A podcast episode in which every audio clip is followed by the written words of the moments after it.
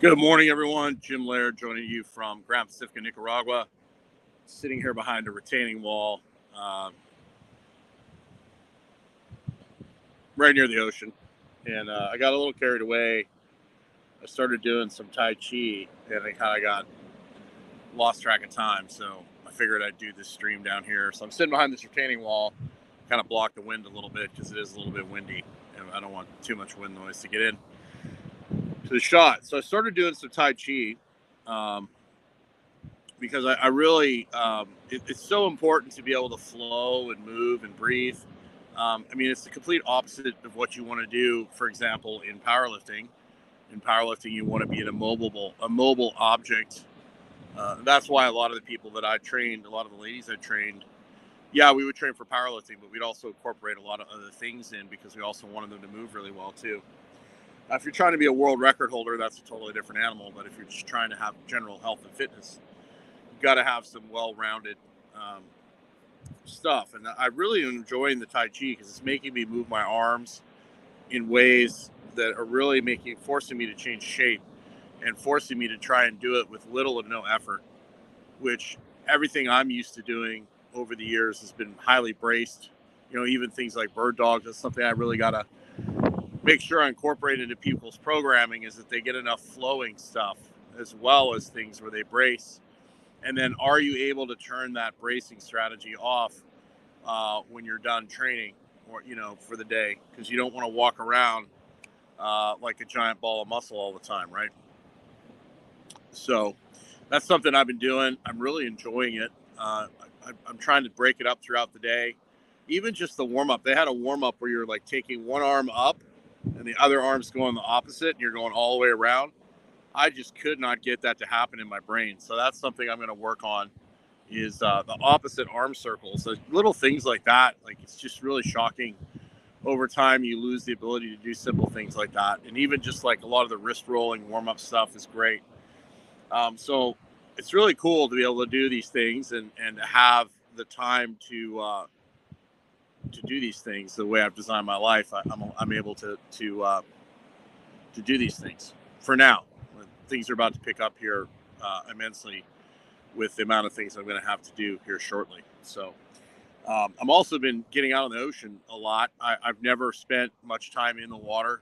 Um, I've spent time, you know, in Canada fishing in creeks and in Kentucky fishing in creeks and and um, you know canoeing and things like that. But I've never really spent much time in the ocean so that's been a really interesting experience. Um, I, I try to go out when the when the when the, the tide is really low. Um, it, it, can get a little uh, when the tide's really high here. The waves can get a little aggressive, uh, really close to the shore, and can really take you for a, a ride. Um, and it's really interesting. You can feel the water pulling you under and, and out to sea, and then the, the wave is coming in at the same time.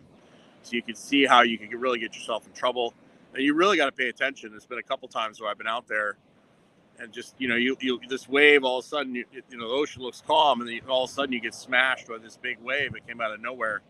So you kind of got to pay attention, and um, and uh, uh, you know, there's certain waves you dive through. There's certain waves you just kind of jump up in the air and ride.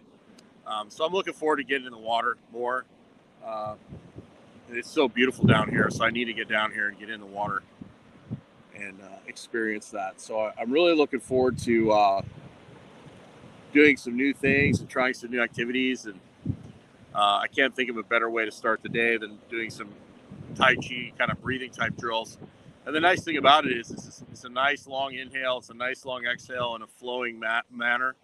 You know, the, one of my favorites is this, it's called like uh, Killing Tiger with Bow or something like that. The names are kind of cool, but you draw the bow way back, you pull your shoulder blades together, then you exhale and you move, which is great because it moves that rib cage, your shoulder blade back all the way to reaching and gets that shoulder blade and rib cage moving. So it opens up your movement options, which is so, so important. Most people lose movement options, especially lifting heavy things.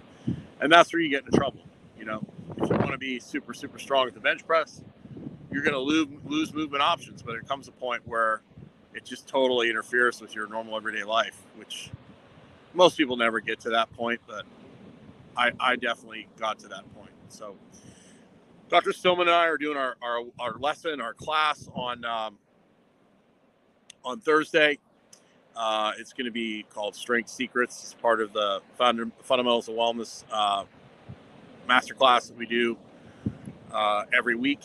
It's not a sales thing. It's just uh, co- uh, information that we put out, add to the course, and we just basically allow people on our email list to get in to listen, and you can watch the replay as well.